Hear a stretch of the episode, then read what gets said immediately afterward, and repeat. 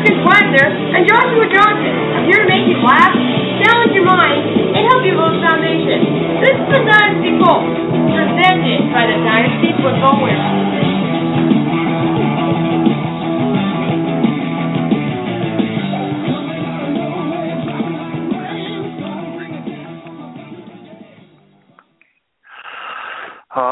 You, Deep Purple and Stormbringer. Welcome to the Dynasty Pulse podcast. I am Joshua Johnson. Uh, I usually introduce my co-host Nick Wagner at this time, but he, like I said last week, is setting sail across the ocean blue as he has moved to Hawaii. So we're letting him, giving him a couple weeks off, letting him get all set up to go there. So I'm going to be flying solo today, but not totally, of course. Um, going to have Scott Atkins joining me here in just a minute from ScoutFantasy.com, where also have Mr. Dan Hines Burgundy himself stopping by. We're going to get down and dirty with Dan as we debate a couple dilemmas. Um, some other things we have in store for you today. We're going to grade one of Nick's uh, 16 team 16 team teams since he is not here. Uh, going to have to talk about kickers for some reason, um, and then I got, we have some bold predictions to get to as well. We're going to also look at a little IDP positional value chart, um, and then of course some dynasty trade analysis as we do every week. And we will not be on next week as uh, we're taking the week off. I'm taking a little vacation, and but we will return with Nick uh, on July 15th, and author Alex Kirby will be joining us. Who wrote a couple books, one about the Chip Kelly offense, another one about the Auburn offense. But I have Scott Atkins on the line now from ScoutFantasy.com, and he is here to tell us about a couple very exciting contests that they have going on. So let me patch Scott through here. Scott, are you there? Hey, Josh. Uh, glad to be on the show, man. How's it going?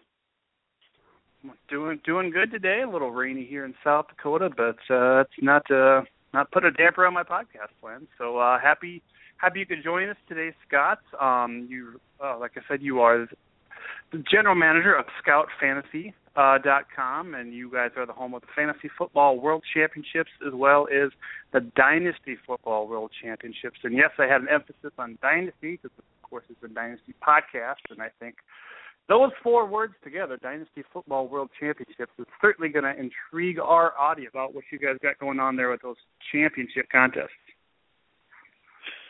Yeah, I mean, look, it's uh, we're in our third year now uh, for the Dynasty Football World Championships, and it and it kind of started as an idea that um, look, we've uh, I think we're all we all love Dynasty and what it brings, and we feel like it's the next step for the the fantasy player to reach that fanatic or diehard level, right? And so there's it's it's typically one or two of us in every in every redraft league. We take fantasy seriously, and those those are the players that typically end up trying dynasty for the first time and absolutely falling in love. And then you know before you know it, you've got ten or eleven dynasty teams, and you're like, how do I fit in another one, right? Um, uh, that's what this contest is all about. If you, if you like dynasty fantasy football and you feel like you uh, would like to participate in a startup draft with some real cash on the line uh, and doing it in a format that gets a, a lot of publicity with uh, with Scout Fantasy and FF Toolbox. And yeah, it's a it's a fun league to play in, and and we're just having a, a great time with the concept.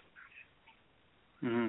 Well, and one of the one of the big things that I always have here is you know building a dynasty. I think is the reason we all started playing fantasy football. We wanted to prove to our our friends and coworkers that not only do we know more about football than them, but we know who to choose and when to take this player in one year. And it's just it's so fun to have a whole team at your disposal. You know it kind of makes makes you the general manager and you're making cuts throughout the season and overloading your roster in the off season. And uh yeah it's just a lot of fun. And and you obviously are taking it to uh the next level with uh with uh just uh like you said you know a select few people from each league probably get involved in this type of thing. And these are going to be uh, this is the cream of the crop, probably of competition. Sorry for the horrible metaphor there, uh, but uh, it's it's really uh, really sounds like a really fun and interesting contest. And of course, you guys have built the software yourself, which is pretty impressive. And and you you had a hand in that too, as well, right?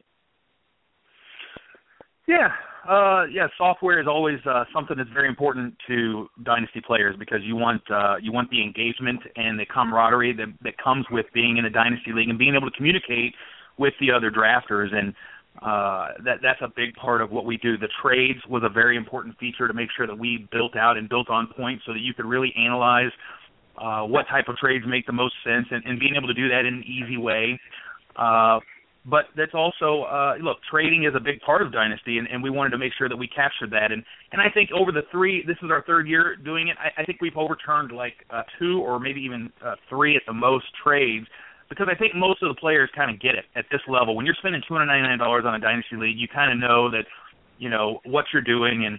Uh, even if you're new to Dynasty, I, I think that the approach that most people take is, look, we're not. I, I I have to play with these guys for years and I don't want to be known as mm-hmm. that guy, right? That's trying to get one over on mm-hmm. the new guy that comes into the league. So uh, it's been a really sure. good uh, trade experience, I think, for everybody. Even though we do oversee all the trade.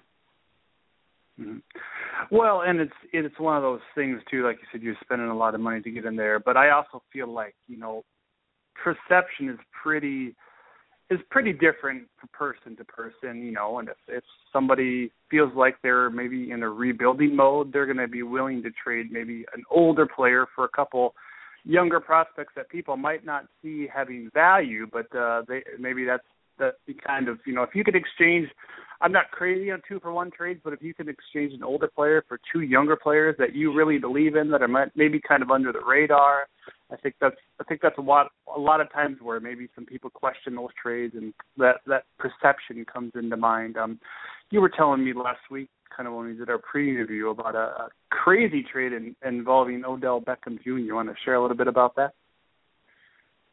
Yeah, no, I mean, look, he's one of the most intriguing players in in dynasty football now, right? I mean, uh, in our startup drafts, he went uh, the last four startups that we've we've seen he's went number one three times and number two in the fourth draft. So he's he's one of the top players in all of Dynasty right now because of his hot finish in the second half of the season last year. And and uh, look, somebody wanted him bad enough to uh, and, and had worked really hard to acquire some first round picks. I think he had six of them in total.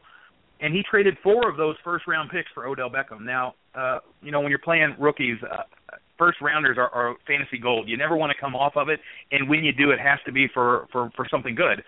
Uh, but for four first round picks, there's that's a lot of potential upside to be given up for a player like Odell Beckham. So there were a few outcries of people saying, "Would you ever do that?" But it was one of those things where would you allow that trade to go through? And we did ultimately allow that trade to go through because first of all, the player worked his tail off to acquire those picks. What he does with them is up to him. If he can uh, grab the best mm-hmm. player in the league, uh, uh, Andrew Luck, Odell Beckham, or Le'Veon Bell for those four picks, I mean, who's to say that Breshad Perriman, Dorial Green Beckham, uh, Tevin Coleman, and Jaelen Strong work out? I mean, you know, they may, you know, those, mm-hmm. it may may may or may not work out. Now, if you're getting a, a Todd Gurley or an Amari Cooper and you're giving up two of those guys, that's a little different. But this wasn't a a case mm-hmm. of top end rookie picks. It was very likely four picks maybe mm-hmm. one in the first top six and the other three were in the bottom six. But look, we post every mm-hmm. one of our trades on our forums on the message boards to get that interaction going and there's a lot, there's always trades going down every single day on our Scout Fantasy message boards. Ameer Abdullah was just traded for Carlos Hyde and Charles Sims. Dez Bryant just went in a trade for AJ Green and Michael Floyd. Uh, there, there's always a trade going down every day that seems like the talk of the day. Mm-hmm. Yeah, and like I said, it is you know it is really kind of a perception game. But when you look at the Odell Beckham, you know you're possibly getting like you said, maybe one higher pick and some bottom end first round guys. Um, and Odell Odell is certainly you know probably above where most rookies were after last year, so he's a little ahead of the game. And that guy that's maybe requiring those picks is, you know, maybe a couple years away from competing. So that is just kind of how you how you build a dynasty. Certainly, I'm in. I took over an orphan team in one of our one of our major leagues here, at DFW 36, and I'm kind of doing the same thing. I'm trading. Besides Andrew Luck, I'm trading all my older players to get younger and to get picks, and I and I know that I'm not going to compete this year, but I know I, I I'm pretty positive I could I could make some waves the following season, and and mm-hmm. it's one of those things too. I I think in dynasty that I always like to say is, you're if you had a really down year, don't think you're going to fix your team in one off season. It takes time. It takes a couple couple rookie drafts in order to to, to get things squared away, or a couple you know a couple free agents, or how you however you do the rookies and veterans combined. You know you got to you got to really look at that. You got to really look at some maybe some second player, second year players that are under radar that didn't get a whole lot of playing time that could possibly burst onto the scene. The Beckham thing was really interesting. I am not maybe as high on him. I don't think I would take him number 1.01 myself. Um, I think he's going to see a lot of double teams this year, and uh, you know, Victor Cruz could be healthy for a good portion of the season. Rueben Randle's certainly been a very good player there. So I, I feel like I feel like they tried to maybe win him the rookie of the year by feeding him the ball towards the end of the season. But again, like, like I said, that's just a just a perception thing. Um, but uh, this that's also a couple of things that we talk about. We have a dynasty trade analysis portion of our show every time we do it, and then we also have been playing around with a new series called "What Would You Trade For?" And uh, you know, I don't know if there's anybody that I I would trade for first round picks for. Um, I own Andrew Luck in a couple leagues, or actually just one league. I'd love to own him in more, but uh, and I, you know, I don't think I would take four first round picks for him because I think as far as dynasty goes, unless it's an IDP league, you know, there's Andrew Luck and there's J.J. Watt, depending on the format you play in, and and I think those two are so high and above yeah the rest of the competition. Obviously, Aaron Rodgers is good. Obviously, you know there, there's some other defensive ends that can produce, but JJ is certainly a special case, and Andrew Luck is too because you know dynasty, especially this time of year, everybody's rookie crazy. Everybody's you know yeah they're they're even ready to get rid of their second year players, but uh it's it's one of those things like again it comes back to the whole perception thing. But when you look at that's why Odell Beckham is worth that that many picks to somebody because he's got experience, he's proven it on the field, and uh, he you know he's going to hopefully be a very solid player for that team for the next seven to eight years, regardless on yeah. how I feel about it. But uh, what, yeah. for instance, what what would you trade for Odell Beckham? Well, I'd kind of like to uh, approach it from the other angle because I think you're exactly right. When you when you mention Andrew Luck, he for me is the player that represents the most upside in dynasty for a couple of reasons. Not only do I think he's the best player right now, but what's going to happen in a couple of years in the NFL is going to be really interesting to see how this shakes out. Right? You're going to have Peyton Manning, Tom Brady, and Drew Brees. They're going to be sayonara in retirement. Once those guys are gone, it's basically Andrew Luck and Aaron Rodgers for the top spot and and how much longer does Rodgers have? Eventually, it's going to be Luck sitting on the top of the mountain, unless quarterbacks come out of nowhere, right? But the but the elite quarterbacks mm-hmm. are going to be gone, and so in a quarterback heavy scoring league, I would consider Andrew Luck for four first rounds. It would, it would probably have to be quarterback heavy. Probably have to be six points a mm-hmm. touchdown.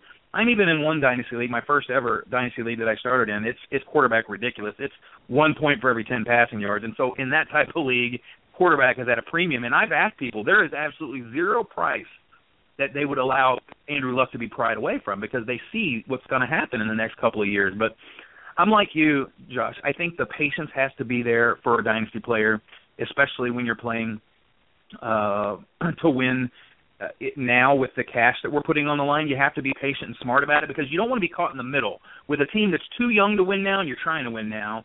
Uh, or and, and conversely, you don't want to be too heavy to win now because then you'll be uh, before long you'll be stuck with Frank Gore's uh, and guys that you just can't get rid of for any price that nobody wants. And so that's the interesting concept about the Dynasty World Championship is we have something called the Dynasty King bonus, and it's a two thousand dollar bonus that's awarded every single year of the contest for the top scoring team over a three year period. So we get to actually award this bonus for the first time this year. We're pretty excited. There's a big uh, leaderboard on it and a race to be the dynasty king, but it's the person who's built their team for the long haul and over a three year period have amassed the most amount of points. And I mean, it's a it's a nice prize and a nice carrot. The, obviously, the most important thing is just to win your league, and so we put all the most of the money. It's a very heavy ROI league. So if you win your league, there's over 2,400 in prizes for just your league. And then if you are able to advance to the championship round, the top four teams from each league in the last three weeks of the season they advance to the championship round for the ten thousand dollar grand prize. And so there's a, there's a lot to play with, but the goal is still to win your league and win your league of twelve and kind of let the chips fall where they may for the for the championship. And I love the idea of having the the three year. It's essentially a three year point total, right? Yep. Yep. Points. Total points. Yeah. So that's you know, I mean, you you run into the potential of somebody winning that who actually hasn't won the league. I mean, I I know that's maybe not not the best chance to win that, but if you constantly, uh, you know, a bridesmaid yeah. and never a bride, so to speak. You could you could be certainly right at the top of the top of the echelon for that. So, or you could you know win the league the third year and win that prize. I mean, what that'd be a that'd be a nice little Christmas bonus, so to speak. You know, Um, and I'm and I'm a big and, and I play in so many dynasty leagues. Sorry, Josh. I, pl- I play in so many dynasty leagues that have this head-to-head format at the end, and you have like the best team uh, that you feel like you have the best team on paper, but you have that one bad week where Andrew Luck scores two points, and you're like, wait a minute, what happened? Uh, so our Yeah. format in the league, it's a, in the league of 12 level, it's a total points race. The top, the last three weeks of the season. So week 14, 15, and 16, the top four teams battle in a total points shootout to determine the first and second place prize winners. And so it, it kind of eliminates the luck portion a little bit and reduces that factor of having a bad week, and it Mhm. allows the first the, the best four teams to advance. Mhm. Somewhere in there, you gave me a flashback of Aaron Rodgers versus Buffalo last year. I don't know if you remember that game at all, uh, but ugh, that uh, that really hurt me. That it didn't knock me out of the playoffs, but it really hurt me. Uh, I still will never forgive Jordy Nelson for dropping what would have been a 75-yard touchdown pass. Um, yeah, week week and, 15. uh, Yeah. Yep, and Keon Bacardi or whatever, uh, two picks. Uh, yeah, sorry, all awesome flashback there. Um, and I, I was I happened to be watching that game too because it was on TV here. Where you know I'm in South Dakota where it's a lot of Minnesota Vikings, Kansas City Chiefs, Denver Broncos in the afternoon. For some reason, that Green Bay Packers game was on, and I Yeah. had to watch the whole thing. And it was just one of those things. If he could just throw a touchdown pass in that game, you know, it, Nothing. oh, oh, sorry. Yeah, no touchdowns, two picks, less than 200 Down- yards. Yeah. uh, uh, you also have obviously it's going to be a little bit different, but the uh, the fantasy football world championship. How does that uh, how does that differ there? Yeah, well, look, I mean that's our that's our flagship event, the Fantasy Football World Championships. We draft out in Vegas uh, on opening weekend uh, every year. We're in our fourth year now. Uh, $150,000 grand prize and 12,500 in league prizes. Again, we put the importance into the League of 12 because yeah, we could power up our, our top prize, but we, we feel like that's a, a losing proposition for most players. And at an ROI, you you need to have as much money as you can built into the League of 12 to really make um you know a successful run. I mean, if you have a, a bad couple of years, you've really, you've you've wasted your chance. So the, the league money has to be very important. So we have the highest grand uh, league prizes anywhere, but it's a standard redraft point per reception, an 11 man starting lineup because we feel like we want to reward those players who draft better and have more talent on their bench. And so you're able to put that extra guy into your lineup each week and that kind of separates the men from the boys, so to speak. So yeah, well, you can draft that in Vegas, or you can draft it online from home, uh, online drafts as well. So it's uh, available for both. But uh, that's we, we've been doing that for four years now. This is this is this will be our fourth year, and and yeah, it should be our best turnout ever now with uh, with Scout. Uh, being on the Scout Network and having uh, the army of Scout uh, fans that are out there for uh, college football and NFL. Yes, yes, and just just so we, before we let you go, how, how can how can me or anybody listen enter into these contests? Yeah, you just go to scoutfantasy.com and you'll you'll find uh, the play or the contest buttons there, and you'll be able to find out info about all of our contests. And we have a partnership with Dynasty Football Warehouse this year. You get access to the rankings on Dynasty Football Warehouse, the the the articles, the news, uh, all right there in the software for the players. So if you're uh, if you're interested, you can play against the DFW guys. Uh, Josh, you I, I, I heard you might be throwing your head into the ring. I mean, it's uh, it's a lot of fun to uh, to take a shot at, at Dynasty and building a startup. There's nothing like building a startup. For me, I always like to do at least one every year, and I don't know how long I'm going to be able to do that because I don't like quitting. I've never quit a I've never quit a dynasty league, but eventually there has to be a point where I stop. But I haven't reached it yet. It's just uh, it's too appealing to have that that uh, dynasty startup experience. Uh, yeah, I mean it's it's fun to see where those players go from year to year. Right. Like I probably wouldn't be drafting Bishop Sankey in the fourth round this year, like I did last year in my startup. You know that type that type of thing. Uh, yeah, I want Hopkins on one of my Nick teams. I've got to get him in in something. Yeah. Yeah, yeah, yeah, most definitely. Well, thank you very much, Scott, and it sounds like a great program. And we will have uh, right in the write up for this podcast, right next to your name, we'll have the the link to Scout Fantasy if you guys want to go there and uh, check it out and see what they're all about. Uh, great, great software, and really, like I said, if you want, if you think you're great and you think you can, you think you can compete with some some top fantasy minds, this is where you need to be to play to play and you know earn some real money and uh and just have have a lot of fun doing it. So thank you so much, Scott, and have a great day. Thanks, Josh. Go draft DeVante Parker. All right. Happy drafting. Take care, bud. Okay, well I I promised you a little burgundy, so of course I'm gonna patch him through here. He's he's waiting, um waiting so so patiently. So we're patching we're patching burgundy through, but let's listen to what Bill Callahan has. We've got to be the dumbest team in America in terms of playing the game. And I'm highly critical because of the way we give games away. We give them away. Period. Uh, that throw you off your game, Dan? You're usually used to music. Uh, are you are you already like coming up with excuses, or was that supposed to be directed no. at me? No, I'm just trying just trying to throw you off your game. Um, well, I, I I was on hold for one minute and I couldn't even escape Scott's Louisville homerism with DeVante Parker. uh, that was the only time he brought it up there at the very end. So. uh Well, uh, he saved it for me then. Okay, there you go. There you go. Well, I asked Dan to join us today because Nick is gone, so I needed a dilemma partner. But but first, I, I got to tell you a little backstory. Usually, uh, so I knew Nick wasn't going to be here, so I texted Dan towards the end of the week, and I said, "Hey, you want to do Dynasty Dilemmas with me?" And uh, he said, "I thought you would never ask." Um, and before I could even tell you what the dilemma was, you came back with your own dilemma or two dilemmas. I'm like, well, okay, I guess he's he's kind of my boss. I guess I'll listen to him. But then you went further and said, well, this is who I'm going to.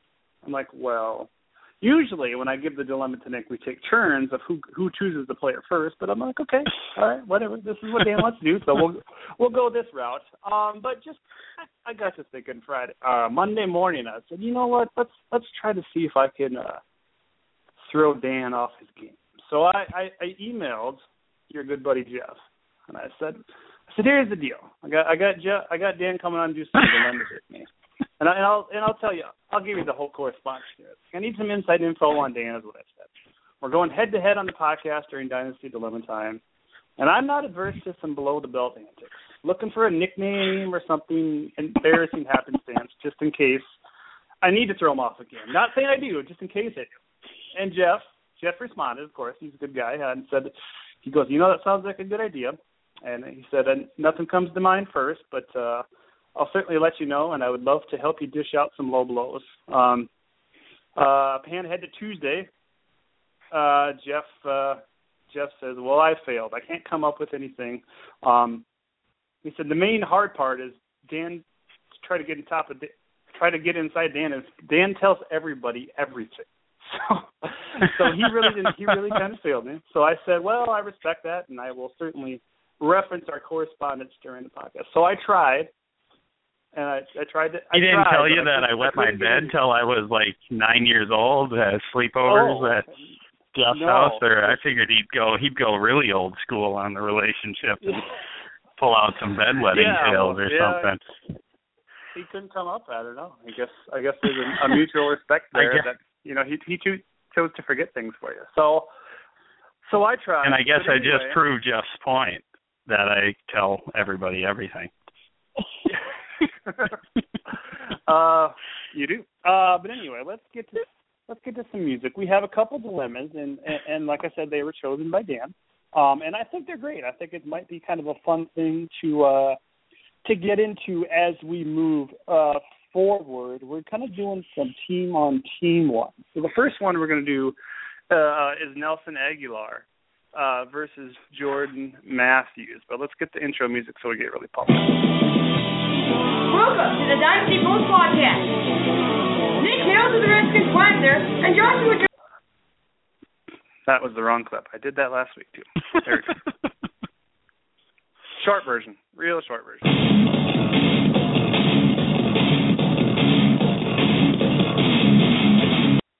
All right, that's all we need. So since I usually let the person who chose go first, um, I guess I will go first this time, and you can go first the second.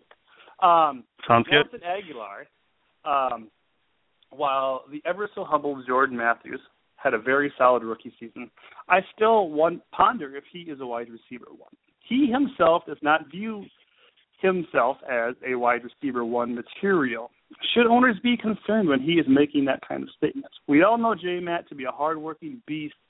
Um, let us not, but let us not forget that he spent the majority of his snaps last season out of the slot versus inferior nickelbacks and some not so fast safeties. Now let's shift to my guy Agholor. Disclaimer: He is a rookie, but two guys whose opinion I hold in very high regard absolutely love this kid and maybe the situation even better. I'm talking, of course, of my podcast cohort, Nick Wagner, and the master of ceremonies over at DFW, Cyril Williams Serby. Now, this is really big because Bill, if you don't know Bill, Bill especially hates you if you are not six foot three. So when he was on Agholor, I I I I had to listen to Bill here. Uh, Agholor does everything well. He blocks, he returns kicks, he's got ankle break and agility. Uh, J Matt does have the size advantage, therefore he we may he may be expected to do some dirty work while Agholor threads the threads the needle for monster gains. Uh, J Matt might have more catches as a yawn possession receiver, but Agholor should have more yards, possibly more touchdowns as a true big play threat. Chip Kelly is very committed to the run. That should help both of these guys. But Agholor will probably be on the outside more thus far. The play action game could be a backbreaker for Agholor against his opponents. Um, I love both of these guys. I have no problem. I actually own J Matt in a league. I do not own Agholor, but I love both of these guys. Um, but J Matt's size compared to uh, the rest of the Eagles' skill players, I think, will burden him into blocking duties. Thus, his yards per catch will suffer as a result. Agholor, in some respects, also fits the DeSean Jackson role. Um, don't be surprised to see him in the backfield with DeMarco or Ryan Mathews uh, in the same backfield at the same time. Uh, excuse me. Don't be surprised to see him with DeMarco and Ryan Mathews in the same backfield. Uh, kind of open up the flare option for Agholor to exploit the will linebacker with some sneaky moves. Uh, Jordan Matthews, of course, essentially will be a third tight end in this package, likely clearing the path for Agholor to run. Uh, ultimately, they could. I, I don't think anybody would be surprised if they finished with very similar numbers. Um, and nobody's going to complain about that either. But um, I think I like Agholor under the radar this year, just a little bit better than Jordan Matthews. What do you got for us, Dan? Uh, I don't know. I just blacked out there for a couple minutes. Um, yeah, uh, Jordan Matthews is a better catcher. He's a better route runner. He's harder working. He's a better student of the game. He's more versatile. He can play the slot. Agholor can't. Um, he can play outside. He is faster or as fast as Agholor, both with uh, low 4-4 speed, all while packing on an extra three inches. Vertical, best red zone threat in the on the team. I honestly don't care where he lines up position means next to nothing to me. We've seen X, we've seen slot positions thrive all over the league from all sizes, from five foot ten to six foot three. Jordan Matthews is arguably the most dynamic, versatile threat in the slot position in the league right now. They may ask him to block. If he's in the wide receiver position, he's going to need to block, and so is Agholor. USC receivers, I don't even need to go that route, but they got a lot to prove. A lot. Um, I do like Agholor. I think he found the perfect home. I think his transition will be smoother than most other USC wide receivers. Um, I think the the system will be very familiar. I think he has a lot of upside, but at the end of the day, Jordan Matthews is going to outwork everybody.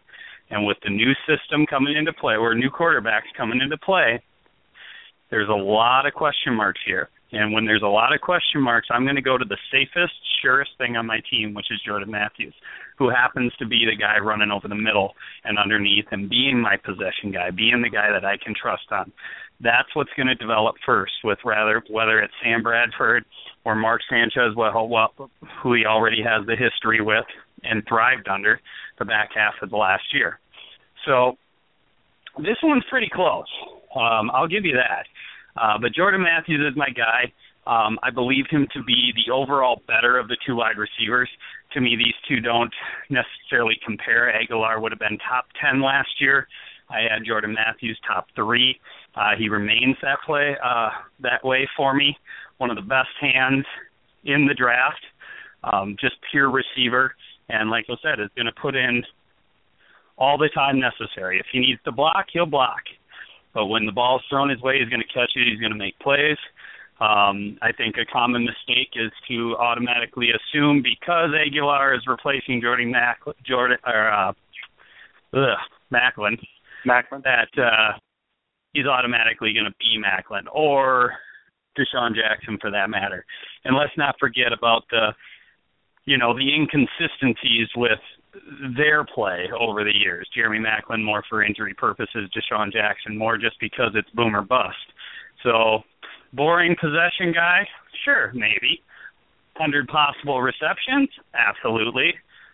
Best red zone target, absolutely. Is he going to take 40, 50 yard receptions to the house as many times as Agholor? Maybe not. But from a consistent fantasy production, which is the hardest thing. It's almost an oxymoron, unless you're talking about Antonio Brown. From consistent, you know, from a consistent fantasy production standpoint, I love Jordan Matthews as my wide receiver too on any team. I think he's going to flirt with top 15 numbers, and it's going to be a very consistent, you know, five average receptions a game, bouncing between four and ten every game. You know, and uh, yeah, I just don't see this one year one as being that close. Okay, well, and you know the other thing to think about is Jordan Matthews already has a year in this system. Regardless. Well, that's it. Yeah, I, you, yeah. You know, you yeah. know Matthews, and that is a huge advantage. Right no spot. question about it. Yeah, mm-hmm. that's a big advantage too. So. Yeah. But it, of the two, I think this one is closer, even though I'm on probably the losing side of the next one. All right. Uh, yeah, it's it's you brought up some very good points there, and I and I can't really disagree with much. It's it's I think the moral of this whole story is Philadelphia is in pretty pretty damn good shape with those top two receivers. They are. You know, you, you you look around the league, and I don't know if there's a better combination of youth and talent. You know, Antonio Brown, Martavis Bryant certainly comes close. But there's a lot of people not on the Martavis Bryant train. They think he's kind of a one-trick pony. Uh, Alshon Jeffery and Kevin White, you know, they they certainly yeah, have nasty. Yep. They, they certainly have some a future there, definitely. But uh, yeah, they even you know DeAndre Hopkins, Jaelen Strong. I think Strong could be a nice compliment to Hopkins, but he is nowhere near the player Hopkins is at this point. Yeah. Um, yeah, it's just a nice a nice situation for Philly to be in, and I yeah, and you know, let's they, not rule they, out Josh Huff here. I mean, actually, one of my extremely bold predictions. We have a bold prediction thread in DFW forum every year, which is kind of fun, and I don't necessarily believe this, but it's kind of fun. You know, kind of throwing thoughts out there.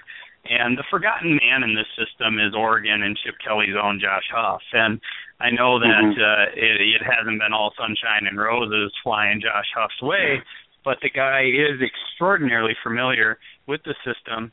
Is an extremely athletic receiver, arguably the most athletic receiver they have on that team, even over Jordan Matthews and Nelson Agholor, which is a huge, you know, statement. Um, but that guy is under six foot and plays like a six two outside wide receiver. So he has the potential to sneak up in that mix, especially with injuries, unknown stuff. I mean, you nailed it. Wide receivers tra- traditionally do not transition the way we saw wide receivers transition last year. That was an exception to the norm. Now, maybe this is a new norm because of the way they're prepping them at the college level. We'll have to see that for a couple of years and we're definitely going to follow that trend until it bucks us, as you saw with rookie drafts this year and how fast those wide receivers started racing up the draft boards. But Josh Huff is not out of the realm of possibility, in my opinion, for outproducing Nelson Agholor um, this year. It just truly depends on how fast he can come into that you know, that uh, system and perform like he did at USC. And you know, that's there's a so I mean that's probably a bold statement, but that's why it's in the bold statement thread. So don't forget about Josh. We, we're actually we're actually going to talk about that bold prediction a little bit later. I have that slated for a little bit later, but uh yeah, it's a good point. And I think Huff is also like you know he's under six foot, but I think he's like two oh five, two ten. So this is yeah, he's a beast. He may not be tall. He's, he is, but he is a solid kid, and I, I was Yep. Very impressed with him, and I expected a little bit more out of him as a rookie. I know he had some injury stuff, but I was very impressed with him in college, and I was not totally surprised that he went to that offense. So I mean, he he knows what to do with that offense, and uh he does. He knows uh, it even more arguably than Jordan, you know. Or I mean, at this point, he should be the most experienced wide receiver in that offense, except maybe uh Cooper. You know, probably pretty comparable. So, who exactly are you going to trade for me, per Huff, to me in DFW 36? Is what uh, I think is next. I have nobody I can trade. All my guys are valuable, unless you want. I think I'm still hanging on to Welker. You want Welker in the second rounder next year, third? Uh, no. I kind of like Eric Ebron, but I've already backed myself into four subpar tight ends. So, um, uh, but anyway, we have another dilemma for you. I'm going to play the right music this time, the long version. So, this one is Tevin Coleman versus Devonta Freeman. Dan's going to go first, so he's going to come right at you after the music.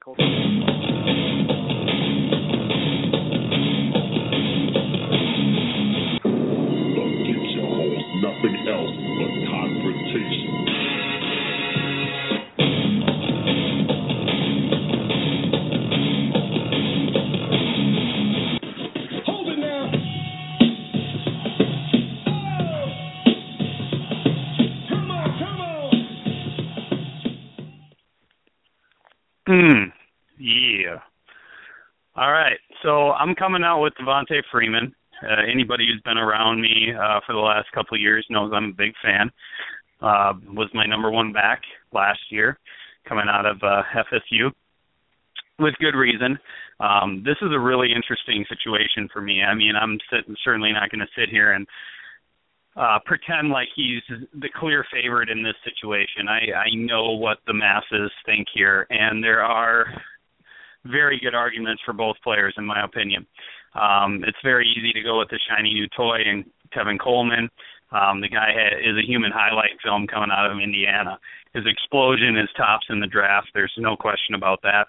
Um, he had hallways to run through, but there are some concerns about his game. Uh, there are some injury concerns and there are some hesitation concerns. He has no problem hitting a hole when it's there, but in the NFL, those holes close a lot faster and they're a lot smaller. So if he doesn't get that same type of, uh, if he doesn't understand how that works, or at least slow out of the gate, um, you could find a lot of negative plays for Tevin Coleman. Devonta Freeman is ultimately the exact opposite of Tevin Coleman in terms of his running style, and that can work to his disadvantage as well. He is an he is a line of scrimmage attacker. This guy has no wasted movement. He's absolutely fearless. The coaching staff loves him. They've been raving about him for two years. Um, it just didn't translate last year, and that is concerning. I'm remaining optimistic because of what I saw at Florida State and because of what I like in running backs. They used him primarily as a pass catcher, which he was very effective at. But the reality is, is no running back truly performed well in that offense last year. The run blocking was very, very substandard. The uh, Atlanta Falcons were behind in a lot of games. A lot of times, Devonta Freeman came in in scrap time. It was near the end of the game. He never really got a chance to establish himself there's plenty of concerns in this situation for me ultimately. I think this is going to be a very, very 50 50 split unless one truly emerges. Um, I think Coleman has the advantage in terms of grabbing the playing time should he break one loose. And because of his explosion, um, that side favors him a little bit. But in terms of effective pass blocking, in terms of being effective yard getter, in terms of an all three down skill set, Devonta Freeman is ahead of Tevin Coleman right now, and it's not surprising that he is number one on the depth chart.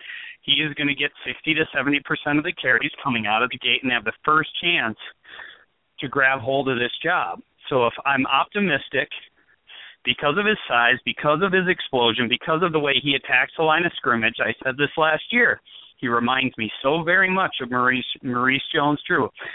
Uh, in fact, I nicknamed him MJD MJDJR, MJD Junior. Um, and uh, and it's because he he is so quick to the line of scrimmage that when you're five eight, you know, 210 pounds, you get lost behind those monsters, and if you sneak through the hole, it's all over. I mean, you just can't catch up to a guy like that. He's got some concerns about his, uh, you know, ability to stay upright when he's getting attacked from a lateral position. Um, but in terms of attacking this guy face on, he's a tough little guy. He's going to be the chain mover for these guys versus Tevin Coleman, who's going to be a minus minus minus 40 yard guy. Um, so until he can establish himself as not a liability and more of a big th- play threat, or at least big enough plays that make up for those liabilities, Atlanta's going to lean on Freeman. And uh, just because everybody is staring at this shiny new toy, I really like the idea of scooping in, grabbing Freeman, and seeing what happens the first few weeks. So, give me my boy Freeman. Okay. Yeah, I had no problem drafting either one of these guys. Um, I'd certainly lean Coleman first, though. Uh, this is an interesting case for me because I'm basically a, a former prosecutor for both parties in past dynasty dilemmas. Um, uh, so it's kind of tough for me to fall to one side. But then I remembered I defended Freeman pre-draft when his path was much clearer. Uh, also, that combined with his 3.8 yards per rush in 2014 to excite me a whole lot. So, um, uh, an average like that kind of reminds me of a former Brown, former Colt, current Raider running back. I think you know who I'm talking about. Uh, but again, I'm going to yawn here. 3.8 yards per carry. Uh, but you know, PPR alert. You're going to say he had thir- he caught 30 of his 37 targets as a, and that's you know that's I think that's all well and good, but it smells like a third down back to me. Um, now on to Mr. One Cut himself, Tevin Mother Effin Coleman. Um, by the way, the one cut part sees a biblical proportion. Uh, Coleman wins this job because he simply did a lot less. He did a lot. He did more with a lot less in college. Uh, the five foot eight Freeman, while he wasn't representing the lollipop kids, only gained 2,255 yards in three years at Florida State he was never the guy every down. They, I mean, James Wilder saw more snaps than him in the red zone for some awful reason, and I don't even know why he was even considered in the draft last year. But uh, while Coleman, you know, he gained 2,000 yards in what his last season at Indiana uh, with, and this is a school that's had one offensive lineman drafted since 1999. Um, basically, I think Freeman is now Jacquizz Rodgers to Coleman's Michael Turner. Obviously, this is probably four years ago. Atlanta hasn't had a running game for quite some time. Um, Coleman has, has the perfect combination of agility and acceleration. His footwork is precise and calculated. Sure, Coleman will have his rookie roles, but Freeman in his 5.85, excuse me, 4.58 40 time does not explode through holes. I, I know you think he does, Dan, but I I haven't seen it yet at the NFL level. Um, um, you know, let's not forget that Coleman, you know, while he maybe looks good in college at at points, he had three NFL offensive linemen in front of him, three current NFL offensive linemen in front of him. Um, Mhm. Coleman has been clocked at four three nines, uh, and he I think he hits the hole faster. I think I think he also has some patience. I think while some people think Coleman is a little bit of a, a dancer, I I just don't see Freeman using using that agility. I think he tries to more slip through the cracks with his with his smaller stature. Um, I, in fact I think Coleman might even see time on third and short situations as opposed to Freeman. Now I I'm a huge Florida State fan, so I don't want to I don't want to you know totally dis diss on Freeman, but I I uh you know a good friend of mine Jeff Lloyd started talking to me about Tevin Coleman way back in October and, and and I can't get enough of watching this guy in film. And and I know they're they're they're different, they're different schemes or whatnot, but I also believe that with the new coaching regime in Atlanta, I think Freeman is is going to be a little bit lost in the shuffle because he's in their guy.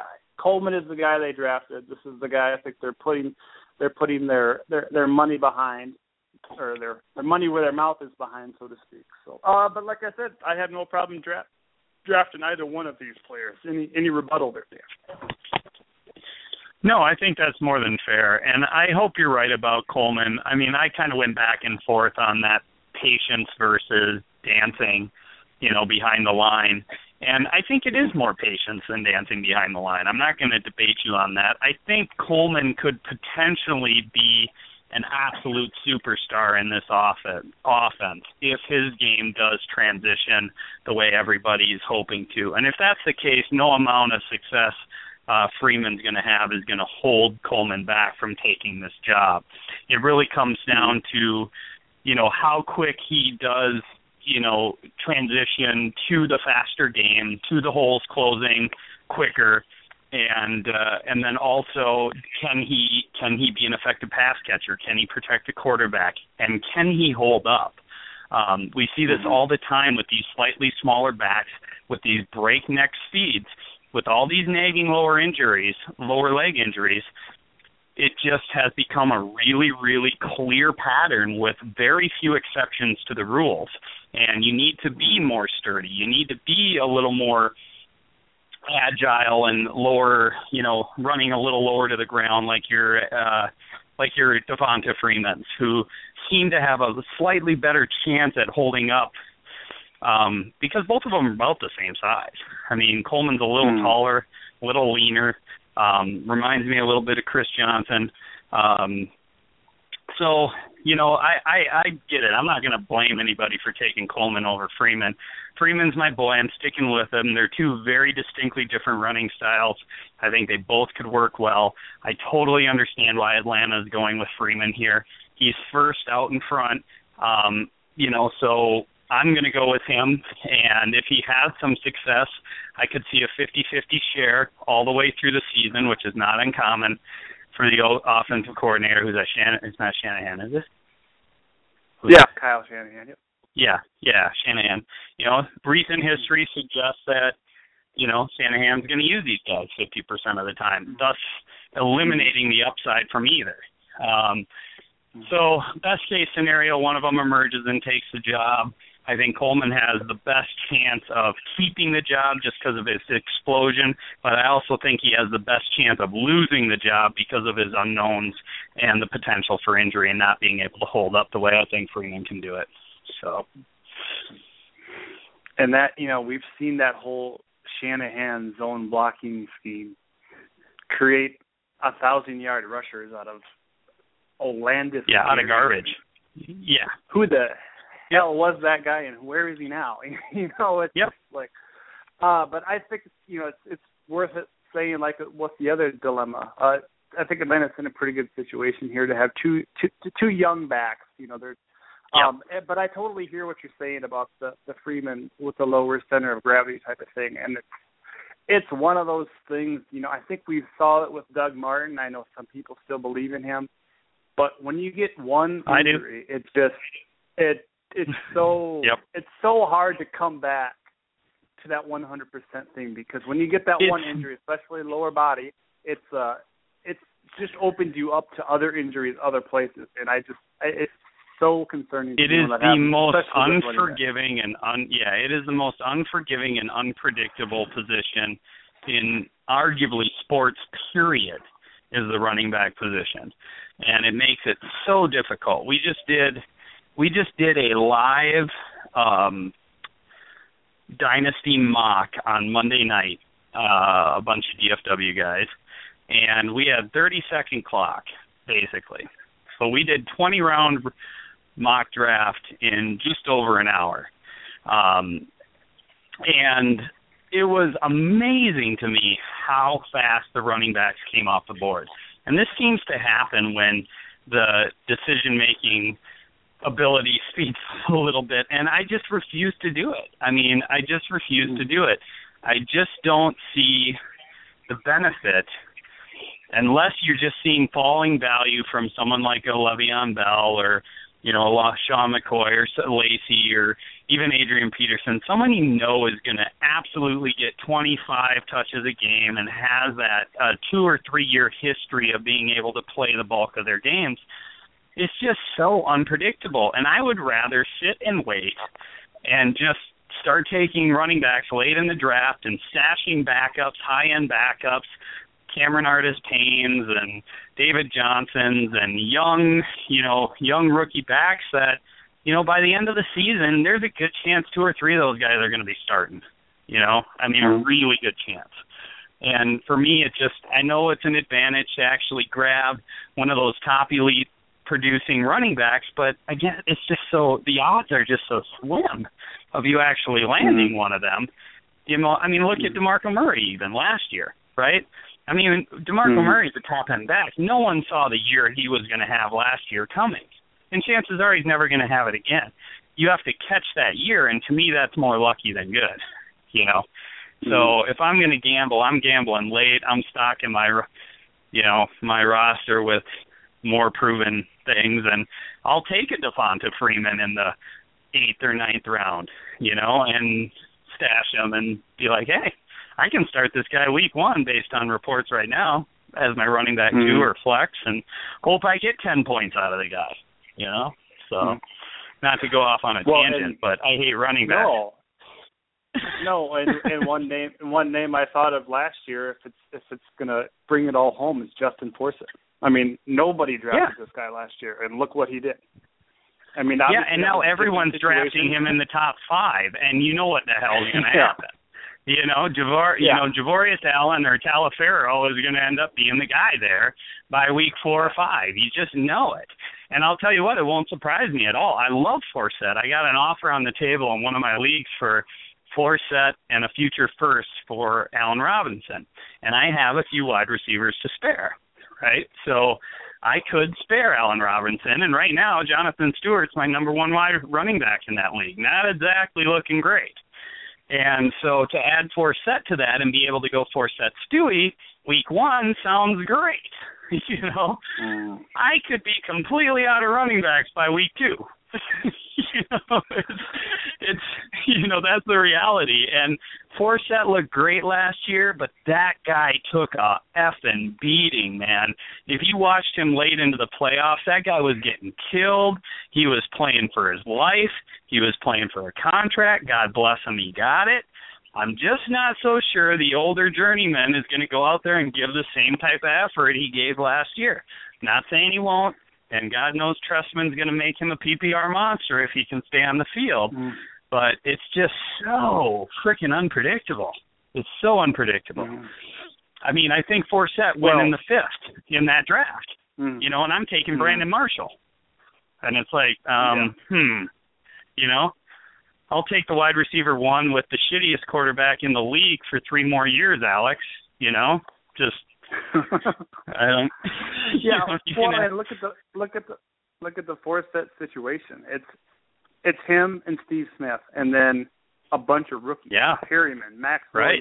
Williams, DeAndre it's, Carter, it's Darren Waller. It's just yep. like he's going to have to be the guy in that offense, especially the yep. running back. You know, he's got Allen behind him, but uh yeah. Yeah, and what do you think and, the defense and, is going to be doing? He, they're going to be looking to take that guy out. You know, yep. I mean, he's a 30 well, plus year old running back, and mm, I mentioned it earlier too with uh Scott when we were talking about startups. I in a startup last year, I I probably I don't know if I was the only person who did this. I hope I wasn't, but I took Bishop Sankey in the fourth round of a startup last. You weren't the only one, and not by a long and, shot.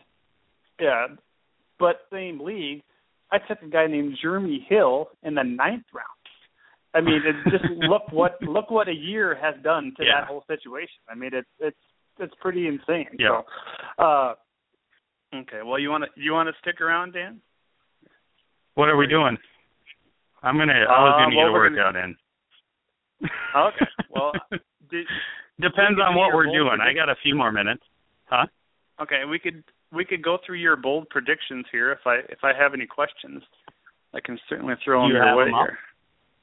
I have them right in front of me. Yes, Devonta. Oh, nice. Ooh, I've already got to a couple couple of these. Devonta Freeman is going to be a more productive fantasy back than Tevin Coleman this year. Um, you know, I may, maybe didn't say it when we were talking about this, but I feel like PPR that's going to be evened out. I think if there's any weird, weird dinosaurs out there that's still playing a standard league, I think Tevin Coleman is going to be the guy you want. Any any any thoughts or explanation there? Well, I I definitely was going PPR. I don't think any other way. Uh just for future reference for anybody looking at my stuff or questioning me. I always I always go PPR leagues. I don't play in any non PPR leagues. Not that I have anything necessarily against them. I just prefer the format. Um, so yeah, I think that's a great equalizer. I think Freeman's going to get the bulk of those. I think he's looking at 50 plus receptions, even on a slow year, uh, which is really going to even out. I also think they're going to like him at the goal line a little more. He can get a lot lower, and he's got a little more straight ahead power. So unless they have somebody they can bring in besides him to offer him a little more power, I still think he's going to get the bulk of the goal line carries. So again, big play edge to Coleman, but I think this year I'm still pretty. That's not. I don't know how bold that is. I guess based on current perception and ADP, that's pretty bold. Um, we'll see. I think Shanahan's going to keep it pretty close no matter what. But you know, if Coleman transitions quick, boys and girls, we could be looking at a you know, a Barry Sanders type explosion, you know, exciting running back down in Atlanta, and Freeman could be forgotten very, very quickly. Um, but uh, you know, we'll see. Mhm. Um yeah, very very good points there and I yeah. I think so many people got high on Freeman because Atlanta was just letting all these other running backs go. And uh, like they're obviously they're obviously behind him and then the whole Coleman thing kind of sent everybody maybe back in the middle there, but uh, uh they've been raving about Freeman for 2 years. I mean, even last year on Hard Knocks, you know, with Atlanta being there, I had Jeff texting me constantly just going, they love this guy. You know, well, now it's got to transition. He's going to have no more excuses. It didn't transition last year. You can point to a number of things. You know, he never got two carries in a row unless they were down by, you know, whatever or up by whatever in the fourth quarter, and all they were doing is keying in on him. So you can argue he didn't get a chance to get any chemistry with the line or really get a chance to get his rhythm going a little bit uh, you know, or the line just flat out sucked, which I think you can definitely make a case for. Um, or you can say that Atlanta was behind a lot. They were a super pass heavy team. Can't argue with that. So, you know, there's a lot of reasons you can point to, but the bottom line is, is he's got to put up now, put out now. So. Yeah, yeah, definitely. And I think, like I said, I think Atlanta's going to be improved in improved in a lot of areas there. So, um, Yeah. Devin Funchess proves to be the best value in, of the entire rookie draft when comparing his ADP versus actual production. A little explanation there at all, Dan? Sure, sure. I mean, I kind of look at him very much like Kelvin Benjamin last year. I mean, Kelvin Benjamin was going about two one, I think, two two last year in draft. Uh, he's the big guy that had question marks about this and this and this, and you know, and uh, um, you know, and then you look at Kelvin based on where he was taken last year and where he's going now. I mean, maybe Jeremy Hill or whatever, but uh, you know, you could make an argument that he was the best guy uh, per value, and now you're looking at Funchess at two five, two six, even uh, later in some drafts. I've seen him as late as the late second, and here's a guy who's arguably a better version of Devin or of uh, you know of uh, Kelvin Benjamin. Benjamin? Um, yeah, I mean he's he's arguably more athletic. He's arguably well, he's not arguably he's a better pass catcher. That's not saying a whole lot. Uh, Benjamin has some serious catching issues, but Funchess does too. He's by no means some elite pass catcher, but he's extremely, you know, extremely athletic, versatile. He's going to be at least where Benjamin was going into the offense last year.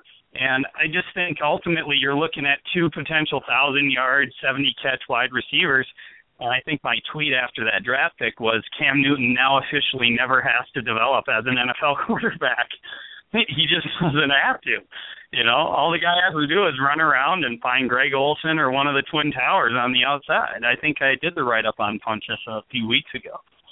So I just think ultimately through opportunity and athleticism, you're going to look at a very similar scenario to that what Kelvin Benjamin had last year. And at two five, two six, you're looking at a guy that's going to jump from the eighth, ninth, tenth round of startups up to the third or fourth. And so, based on ADP, that's my prediction, and I think ultimately you'll be uh, really, really happy if you can nab that guy uh, in your drafts. He should be a target, in my opinion. Hmm. Uh, what do you think about him versus Perriman this year in Baltimore? Uh, similar but different. You know, I think uh, you have much larger room for error with uh, you know, with Funchess because of his size and strength and just physical dominance. There's a touchdown factor there that's going to get people hyped up the same way Benjamin did that Perriman's going to have a hard time develop, you know, coming up with. It's very, very feasible to see Devin Funchess with a two, three touchdown game this year, no question. And it only takes one of those, just one, for your league to go nuts. Mm-hmm. Especially if it's six, you know, one fifty and three, and not just three fifty eight and three. You know, I mean, mm-hmm. if he catches some other balls in that game, which is very possible, the odds of this guy having a couple multi touchdown games this year is so good. And you nailed it with Baltimore. People are drooling over this situation, and I just don't want anything to do with it. You know, just mm-hmm. I want nothing to do with it. Uh, other than maybe Javorius Allen, and then I'm waiting for a year you know. So, mm. you know, but yeah, I mean, Flacco's got nothing but inexperience around him.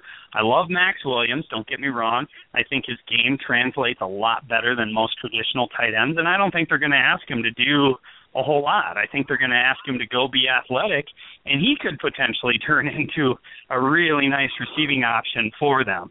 I mean, he is not a refined tight end by any stretch of the imagination, and they didn't draft him to be one. So, you know, I could see him being a mismatch and arguably one of their best receiving weapons opposite Steve Smith. Um, I love Perriman. Don't get me wrong. I love him. He's got that same field awareness, same field speed, same same acceleration that you see with Sammy Watkins, that you see with uh, DeAndre Hopkins. But but he also has issues with playing too fast, and that's where you see those focus issues and those drops and you know, and the comparisons to Torrey Smith are really good. Um, his is going to be far more inconsistent production, far less touchdowns. If you get six out of him this year, it'll be good. I think you know, I think Funchess could have a two-game run of six.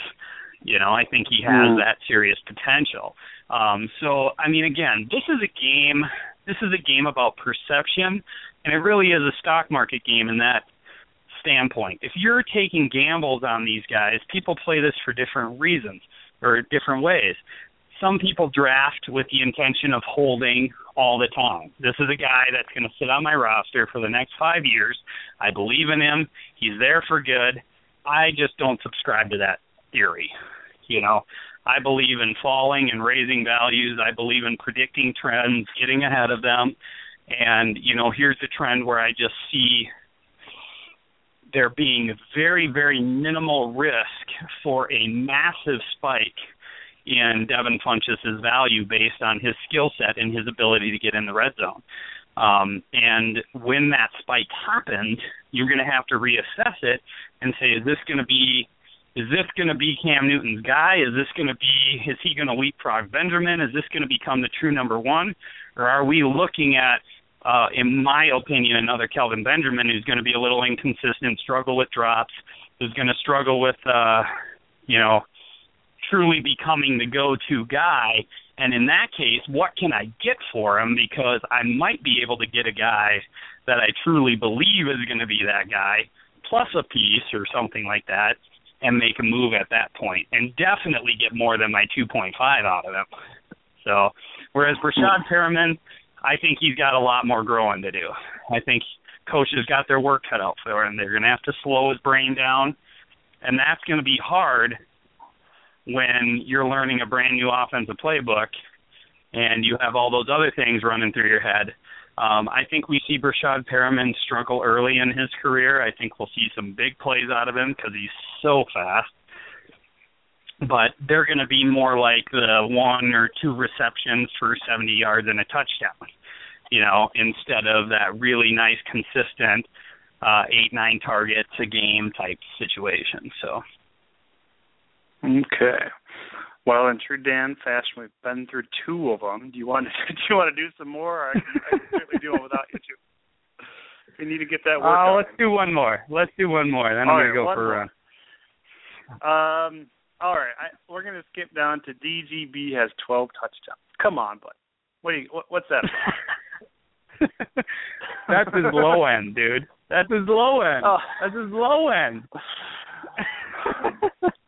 you know me, I'm a huge Dorial Green-Beckham fan. In fact, I we're we're going to be doing a series of articles on that mock draft I just told you about. And I fully expect people to hate on my fourth round Dorial Green-Beckham pick. It was late fourth. Um but uh, I just absolutely love the kid, and I'm sold. And he's my number two wide receiver ahead of Kevin White. He has been since the draft. I love the Tennessee Mariota landing spot. I don't think they have any other choice. I really don't. I view this very much like a Cam Newton, Kelvin Benjamin situation last year. Only Dorial Green-Beckham is a far better wide receiver even now than Kelvin Benjamin probably ever will be. His catch radius is off the frickin' charts. His ball skills are second to none, and he just happens to be bigger, faster, and more athletic as well. So if Cam Newton can do it with Kelvin Benjamin, Mariota can do it with Dario Green Beckham. And what else are they going to throw to in the red zone? I just don't see it. You know, the 5'11, you know, right? Mm-hmm maybe Delanie, Delanie Walker here or there, you know. Nah, I'm gonna bet on the rookie coming in with the rookie, bunkmates in camp, no doubt, holding each other's hands, you know, promise ringing it up, wearing each other's leather jackets. They're gonna be best buds, BFFs, Facebook friends, you name it. It's gonna be a pretty thing to watch. As far as as far as uh, two rookies coming in the league together, I think it's about as good as it gets. So I'm excited about it. I'm taking Dorial Green-Beckham anywhere I can. Okay. Well, I I don't uh, I don't dispute that, but let's say let's say 11 times. Let's just knock it down. All right, Dan. Well, thank good. you very much, and I I'll talk to you next week, there, sir. Always a pleasure, man. Thanks. All right. Yeah, take care. Well, obviously, a whole lot of fun there with Mr. Burgundy himself. Um, some more predictions that he had for us. Uh, Frank Gore and AJ, or excuse me, Andre Johnson finished top ten of their respective positions. I don't think that's necessarily a too bold a statement. I, I, I can see that happening, and uh, uh, you know maybe Frank more so than Andre Johnson, just because of all the all the uh, all the other receiving talent they have on that squad. Um, you know those tight ends Fleener and Allen do so much damage in the red zone. Uh, but uh, I don't, I don't, I don't think anybody would be surprised if that happened. Uh, they can push this receiving game through AJ John, Andre Johnson, and have a nice trickle down effect on everybody else. Everybody, Andrew Luck has the skills and and the awareness of to know to know when somebody's open. I know that sounds weird and maybe goes without saying with quarterbacks, but uh he has the talent to make a lot of people very fantasy valuable. And uh you know, I wouldn't be surprised if Frank Gore catches 30, 40 balls in this offense, just because he's, you know, a north-south guy. He he had was once a great receiver out of the backfield too, because just because San Francisco didn't know how to throw the ball to their running backs doesn't mean that Frank Gore is not going to do that in Indianapolis.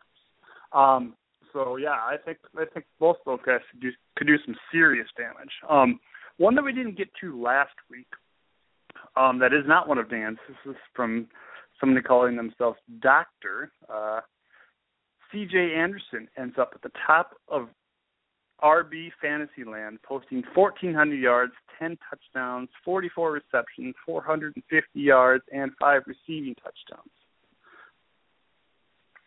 Um, I, that one I'm not so I'm not so sure can happen. But uh, I I think if that I, I think in order for that to happen, Manning's going to have to finish strong the rest of the way. Um, but uh, I just don't see how Anderson can can keep that up. Uh, with given how Manning ended the last season, I just don't see that as a possibility. Um, I'm not ruling it out because they could certainly, you know, run their offense through him, but uh, I Don't. That's a, that's a lot to say about that guy. And and I know Knowshon kind of has the same type of year. There maybe not that many rushing yards, um, but uh, there's also a nice trio of running backs on that team that could help help this offense. You know, help them keep people off balance.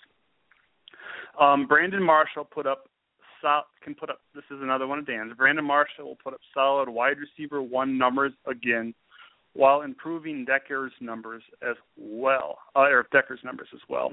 Uh, that's a pretty pretty easy statement. Obviously, there's some situations there. The situation there with the quarterback in in uh, New York, but I Brandon Marshall has a couple good seasons left in him, and I and I've said it before, and I'll say it again. Eric Decker Eric Decker is the winner of Marshall coming to New York. I think I think he will have nice numbers, and I think it's going to open some more things up for Jason Amaro as well. Um, it's hard not to be excited about that Jets team. I know the defense is a little more exciting at this point, but it's hard not to be excited about that Jets team. Um, as far as Brandon Marshall putting up legit, solid wide receiver one numbers, I don't know about that. I don't know if he's going to finish in the top 10, top 15, top 20 maybe.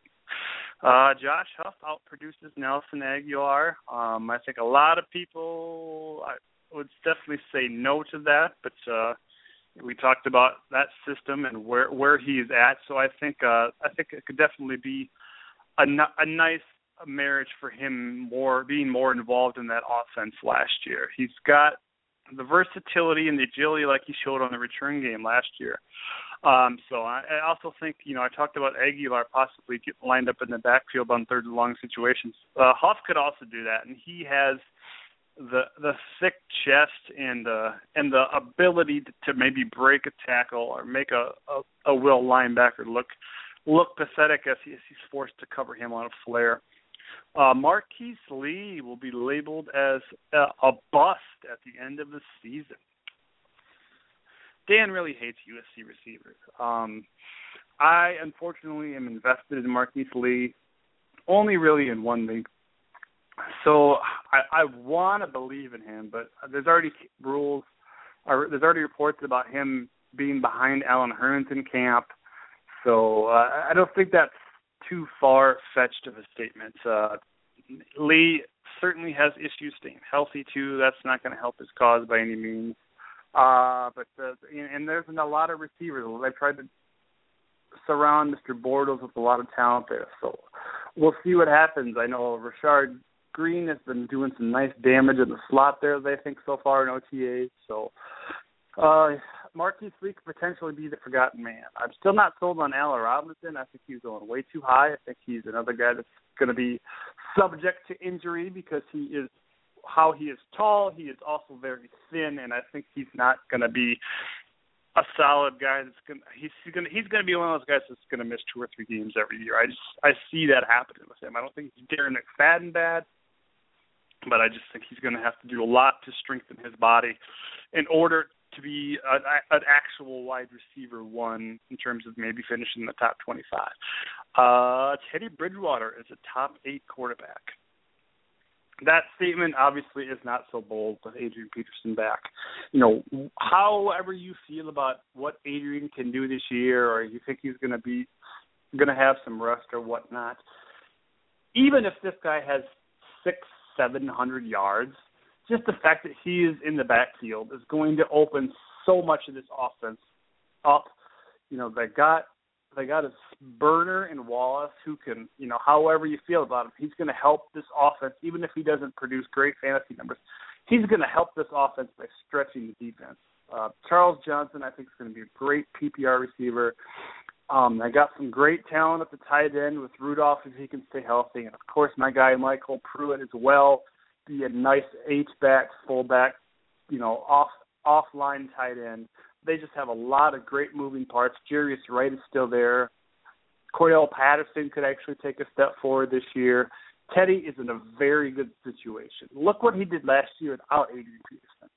Uh, you know, Jerick McKinnon certainly can help, you know, third and long situations. He could be a nice nice third down back. Asiata could be the guy getting crunching up the middle if if Peterson is a little bit banged up. So they they have talent. You know, whether no matter how you feel about those guys, obviously Ed, Asiata and uh, Mc, uh, Wright are definitely on the lower spectrum. Probably not a, a whole lot of on going to be a whole lot of people fantasy teams. I just I really like what they've done with Bridgewater, and I you know he's going that realm. You know he's going he's going as the seventh to tenth quarterback off the board right now on a lot of mocks or a lot of startups. So I don't see any any situation where he doesn't finish inside the top ten, top eight. Sure, why not? Oh, Dan loves himself some Doug Martin. He returns to form and pushes for top 10 numbers, looking far superior than Charles Sims. Obviously, this is a perception thing because when Charles Sims was coming out of college, uh, he was one of my favorite backs, not and not a great running back class. Obviously, Sankey was the first guy. I don't know why I keep coming back to Mick Sankey, uh, but he was the first guy off the board in a lot of a lot of mocks and startups, rookie drafts last year. Jeremy Hill certainly outproduced more than a lot of people thought. Um, but I love Sims. An ankle injury cost him much of the season last year. Full off season, you know, and, and experience gain last year. That I like to say he's got enough experience to make him dangerous. I kind of feel that same way about Devonta Freeman. That's why I have no problem drafting him as well. But uh I I just like Sims way too much to believe in that statement. And like I said earlier, with Doug Martin, when you when you have a major injury like he had, I think it was the hip, it's just so hard to come back to 100%. And when you get hurt somewhere like that, lower body, you are damaged goods. You are never going to be the same. You're not. I mean, you might feel okay, you know, walking around and running, but when you step back onto the NFL field and get hit by NFL players, it's just just opens you up to so many more injuries. So those were Dan's bold predictions. I have some of my own coming up in, coming up here shortly. But first, we're going to grade um, Nick's 16 team. Me and Nick started uh, along with Bruce and uh, from DFW and Gary Bedette, the the winner of DFW 36 last year. We started this uh, 16 team league. It's called DFW 16. Uh, 40 man rosters, IADP, same settings as uh, excuse me, DFW 36. Uh, five less roster spots. It is a best ball league, so remember that as we kind of break down uh, Nick's team. But uh, we're just going to talk a little bit about his draft. Um, looking at his team, his quarterbacks are Bortles and Roethlisberger. Uh, Bortles was kind of a later round pick. Roethlisberger was, I think, a fifth rounder. Now this is a 16 team league, so there was some weird little runs during the draft where I want to say between rounds like three and eight, almost every quarterback who was going to do anything this year came off the board. I mean, McCown and Manuel and Manziel went a little bit later, um, but uh, it there, there was these weird little runs on positions, and we'll talk a little bit more after this about kickers. I don't know why I have to talk about kickers, but uh, we do. And uh, but there was a little bit of weird runs. I I stuck to my guns and took quarterbacks inside the top four. I got Matt Ryan in the fourth.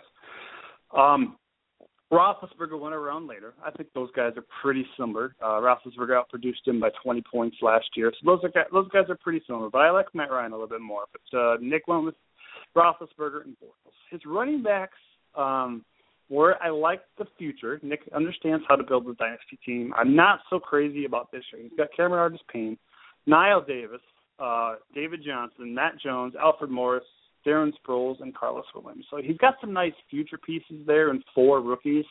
Um, just don't know what Sproles is going to produce. Obviously, the Chip Kelly offense can uh, can use him, but I, I don't. I just don't see what his role is going to be. I know he will be used, but I just don't know how often.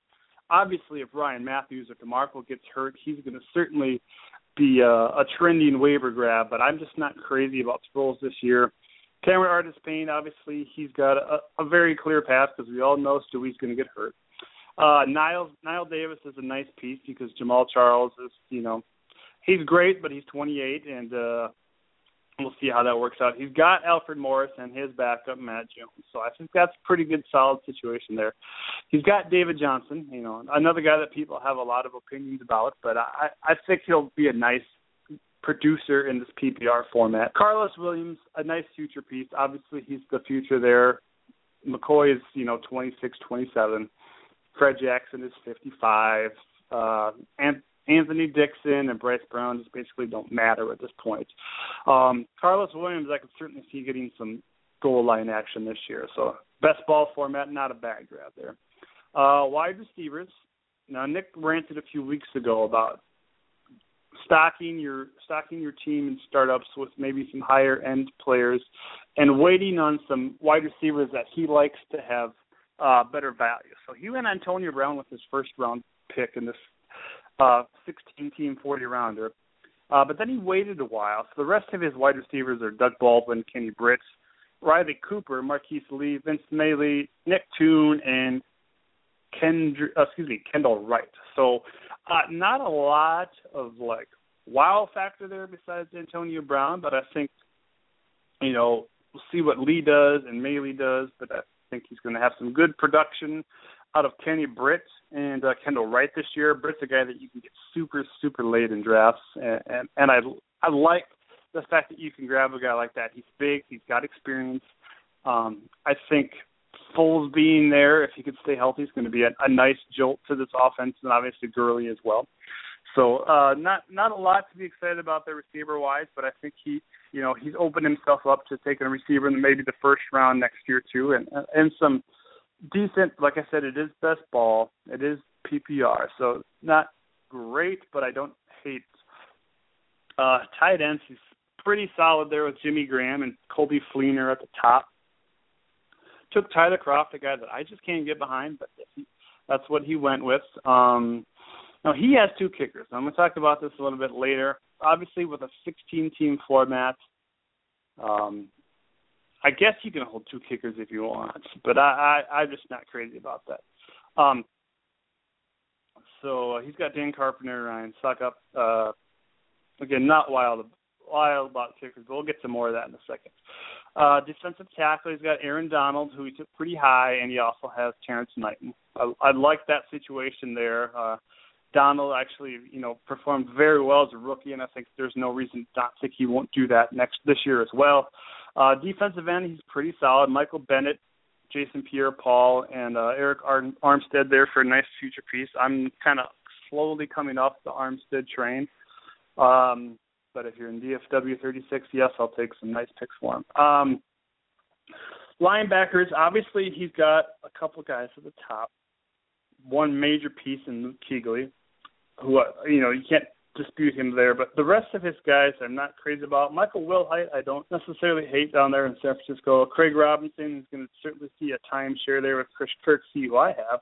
Uh, Vincent Ray, you got pretty late, some good value. Danny Lansanah, uh, obviously another another nice piece, and then Jerrell Freeman. I, I, I think he's going to lose some playing time this year. So uh, again, great with guys Kuechly at the top, and not uh, not crazy about the rest of the the rest of the staff there. So um, cornerbacks, he's got Bashaud Bashaud Breeland, another Washington Redskins homer pick there he performed very well last year, and I think he can have some nice numbers this year. I don't think anybody's going to be afraid to challenge him this year. Also added Brandon Flowers pretty late, so a nice backup plan there.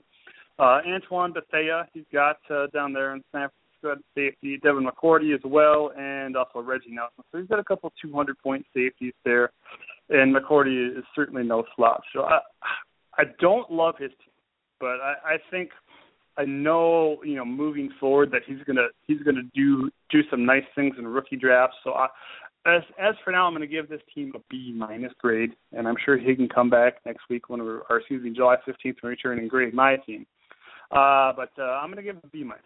Uh, like I said, I think he's got some some issues there with wide receiver, running back, but uh, this being a best ball, I think it's gonna probably work out better than I I think it will. So that, that that's Nick's team. Uh, like I said, not crazy about it. Going to give him B minus. Now, hoarding kickers in a league like this is something that I never thought would happen. But we, this league, we have some people that are holding two and three kickers. Now, they some I think a kicker went off the one off the board in the twentieth round, which surprised me. Uh, but then some people took some other guys here and there, and I didn't take a kicker till the last round. I said last week that I didn't want to take a kicker. Figured I could just pick one up, you know, off of waivers after some position battles I figured out with some of my linebackers. But uh, I had to take one, took took him in the seventh, and I and I got no problem not picking up a kicker during my kickers bye week. So, but I some guys like I said, two and three kickers. Uh, you know, and maybe maybe they feel like they're going to corner the market and people are going to want to trade for their kickers. Uh, I don't know. I just don't. I don't get that strategy. I I know it makes sense in some respects, but I just don't get it. Um, and I also think uh, the two point uh, more two point conversion attempts could maybe level off the the kicker field here. You know, you like those guys that are on really good teams that are going to get field goals, but they're also going to get you know three to four extra points per game. You know, like the Gostkowski, Adam Vinatieri, Mason Crosby, those type of players. Um, but you know, if there's more two-point conversions attempts this year with the new rules and like everybody thinks it's going to happen, you know, if they're not getting those extra, you know, three to four points per game, and and maybe just be counting on for field goals, I think that maybe levels all the kickers kind of, you know, it's going to bring those guys on mediocre teams up a little bit, and I think even those guys on some bad teams up a little bit. So I I think the kicker field is it, the the whole pool of kickers is a little a little murky, uh, and I, uh, that's all I'm going to say about kickers because I just get bored out of my mind talking about kickers. So let's get to my bold predictions here. Um, these are not from the forum, even though I labeled it that. Um, but uh, my bold predictions are Latavius Murray will outrun excuse me, outrush Melvin Gordon. I think Latavius Murray will have more rushing yards than Melvin Gordon this year. Um, if you dis- disagree with that statement, I, I don't think that's going. Um, you know, I don't think too many people uh, would be surprised. But I, I, I feel like where Gordon's in a great situation. I think Latavius Murray, can he stay healthy, could actually have a better year this year just enough experience to stay dangerous. Uh, I need to get that on the loop so I don't have to say it every week. Um, sticking with the Raiders San San Diego head to head, I think Roy Helu has more receptions than Danny Woodhead. That might not be too bold. We don't know how Woodhead's going to come back from breaking his ankle. Uh, but with Helu, you know, and especially with Helu in a new system, we aren't sure how it's going to work. But I think he's going to be a very, very productive third down back in the Oakland offense. And you know, we know Carr can dump it off. Carr can't throw the ball downfield, is what everybody says. So I think Carr will be able to help help Helu stay as a, a nice PPR option. John Brown will lead Arizona in receptions. Um, you know, Mr. Fitzgerald is getting up there. Michael Floyd is inconsistent. Um, John Brown is going to be a topic in our uh, question and answer this Saturday, so make sure you check that out. It might not come out Saturday, might come out Sunday because of the holiday, of course. Um, but uh, certainly stay tuned for that. There's going to be some great opinions on that. I I, I have only read mine, so uh, we'll we'll see how that goes. But uh, I think John Brown could lead Arizona in receptions this year, and I'm not I'm not going to back off that. This guy is dynamic. He uh, has the ability and the speed to create mismatches. I mean, the only thing he's got going against him, like I'll, like you'll read my question and answer, is his size. I think he will be a very very solid player for years to come. Uh, moving to Tennessee, uh, Zach Brown, who basically played three plays last year and then tore a pectoral muscle, is back. Can he lead the Tennessee Titans in tackles? They had some nice performances from from Avery Williamson last year. Uh, but uh, uh, but I think uh, I think he does have the potential as kind of an underrated guy to lead this team in tackles. Um, here's an interest. Jadeveon Clowney will have more sacks than games played. Now, obviously, Clowney can have can play in one game and have two sacks, but I think a lot of people when they first hear this would think that uh, Clowney could have could have 17 sacks in 16 games. Is, was what you would want to think before you make a judgment on this call. But uh, I I think he could potentially do that if he is the dynamic player and there's some great great other pieces on this defense. I think Clowney can certainly certainly do that. You know, maybe he plays in eight games and has 10 sacks. Uh, you know, I don't think anybody's gonna be surprised if he misses a couple of games this year either. Uh, but I think he certainly has potential to be a very, very solid player. Um, uh, moving to Arizona, Marcus Golden will have more sacks than games played this year. Uh, no, excuse me, that was that was Clowney. Marcus Golden will arise as a force for Arizona, just as a rookie will arise as a force for Arizona. Now I look at this and see, and I see that um uh excuse me, see that uh the only person in front of him is uh Mr. Matt O'Shaughnessy, you know, who does not thrill me by any means uh whatsoever. So I'm gonna I'm gonna stick to this. Golden is not a guy that I've drafted in any leagues, but I feel like he could certainly have have some great some great moments there this season in uh in Arizona. I, he doesn't have a whole lot in front of him, and I don't think uh I don't think uh we I don't think I would be surprised if he if he has some some nice there at weak side linebacker by any means. Um moving forward, uh IDP positional value charts. Obviously uh, some defenses are switching to three four, and that's going to make some defensive ends lose some some value this year. Um, so uh, that being said, I uh, I I I enlisted Mr. Sean Curry to uh, um,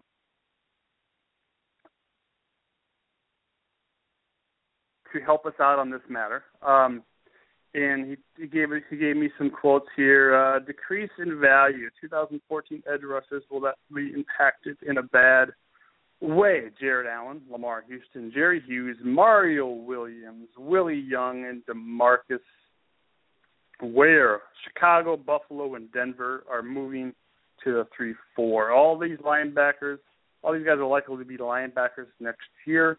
They will struggle to have IDP impact as opposed to being defensive ends. Uh, Von Miller should be unaffected as he uh, as he was a linebacker in previous formats. Uh, Marcell Dareus also loses some value by switching to a four-three, switching from a four-three defensive tackle to a nose tackle.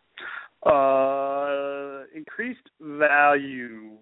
New three-four defensive ends on those teams will increase their IDP value, namely Malik Jackson in Denver and Kyle Williams. Buffalo likely posting better stats than they will in 2015. Kyle Williams, however, lost his DT designation and became a defensive end, hurting his value in leagues that require the defensive tackles. Uh, Chicago is a bit of a mess. That being said, yeah, Jared Allen, certainly not a linebacker there. Uh, but maybe Ego Ferguson or Jay Ratliff uh, make some waves, but it's hard to say.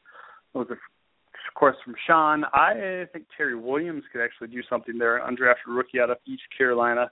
Go Pirates. I think he could potentially do something there. Uh, moving forward here, some switching, uh, some guys that are switching to the 4-3, Atlanta.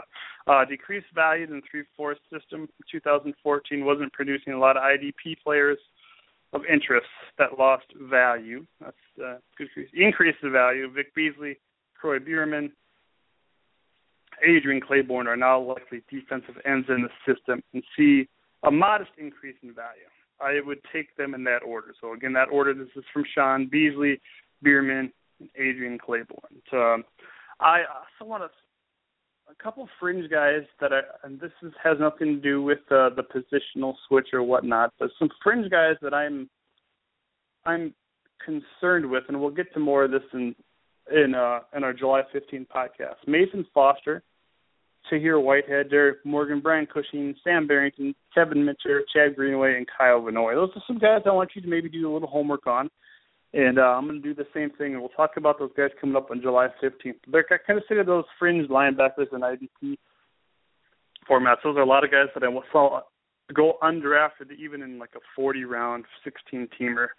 Um, so just just think about those guys as we look at that. Um, some dynasty trade analysis here. I want to uh, get to some things from DFW 36, the IDP 36. Uh, somebody gave up Keenan Allen and got Torrey Smith, 2016 second round pick and 2016 third round pick for Keenan Allen. Torrey Smith, a second and a third for Keenan Allen. Big perception here, but uh, obviously the guy that's getting Allen is getting a younger player. Um, uh, he's given up a lot to get him, but I, I don't necessarily dispute that. If you think you're in win now mode, I think Keenan Allen is a great player to roster. You're getting off this Torrey Smith train, and who knows what kind of receiver you're going to get with a second and third round pick next year. Uh, Mr. Burgundy gave up Michael Floyd, Josh Hill, and a 2016 third round pick for Jay Ajayi, John Brown, and Vic Beasley. I love this trade. And of course, Burgundy ends up on the winning side again. I don't know what people's deal is with Josh Hill. I, I really haven't researched him, but obviously he's not going to be Jimmy Graham at the height of Jimmy Graham. Um, Floyd terribly inconsistent, and he just gave up a third round pick, got Jay Ajayi, John Brown, and Vic Beasley. That that's a nice haul for just giving up that. Um, so I'm certainly taking Burgundy's side on that one, and taking the Keenan Allen side on the other one, even though he gave up a lot to get him. Uh, Alan Satterley's speed bump poll is going to be starting next week. I believe it's July 6th. Uh, the, the the first one, you can only choose one of these running backs to have a better year next year. They are Frank Gore, Ameer Abdullah, Tevin Coleman, who we've talked a whole lot about today, and Latavius Murray, who we've touched on a little bit. Um, you know, Gore is the veteran. People are going to be worried about his age and think he's going to see a, a bulk of a bulk of touches there this year. But I, I feel like uh, Gore is going to uh, probably have a better year there. I think they're just that situ offensive situation there has just opened, going to hold, hold more things up. We're looking at two other rookies. Abdullah, I like him. I like his upside. I just don't think you're going to see a, a whole hell of a lot from him this year. Coleman could be a very dy- dynamic player, but he's also going to have his inconsistencies, his rookie roles, like I talked about earlier. Murray is another guy that I love. I'm trying not to let my Raider fandom interfere with that, but I feel like he could certainly help help this offense. And if he stays healthy, he could be a very, very major player for this team. So um, that's all we have for you today. Um, I want to I want to thank you for joining us. I want to thank Scott Atkins for joining us, and make sure you go to Scout Fantasy and check that out. Um, I also want to thank Mr. Burgundy for stopping by and debating with us. Um, I did uh, I did lose my timer here, so uh, in case I am, I guess you're not going to hear this. I hope this is still recording, but I, I, I potentially did not hear that, so I don't know why I'm saying that because if you're not hearing me, you're not hearing me. So uh, thank you so much for joining us, and I hope you have a good week or two weeks, I should say. We will see you back on uh, July 5th 15 with author Alex Kirby and Nick making his triumphant return. Thank you very much. This has been the Dynasty Pulse podcast. I am Joshua Johnson. Again, big thanks to Burgundy for helping us out. And of course, Scott Atkins. Make sure you go to Scout Fantasy and check that out. Thank you and have a great day. I say, gentlemen, ladies, badass out of control baby.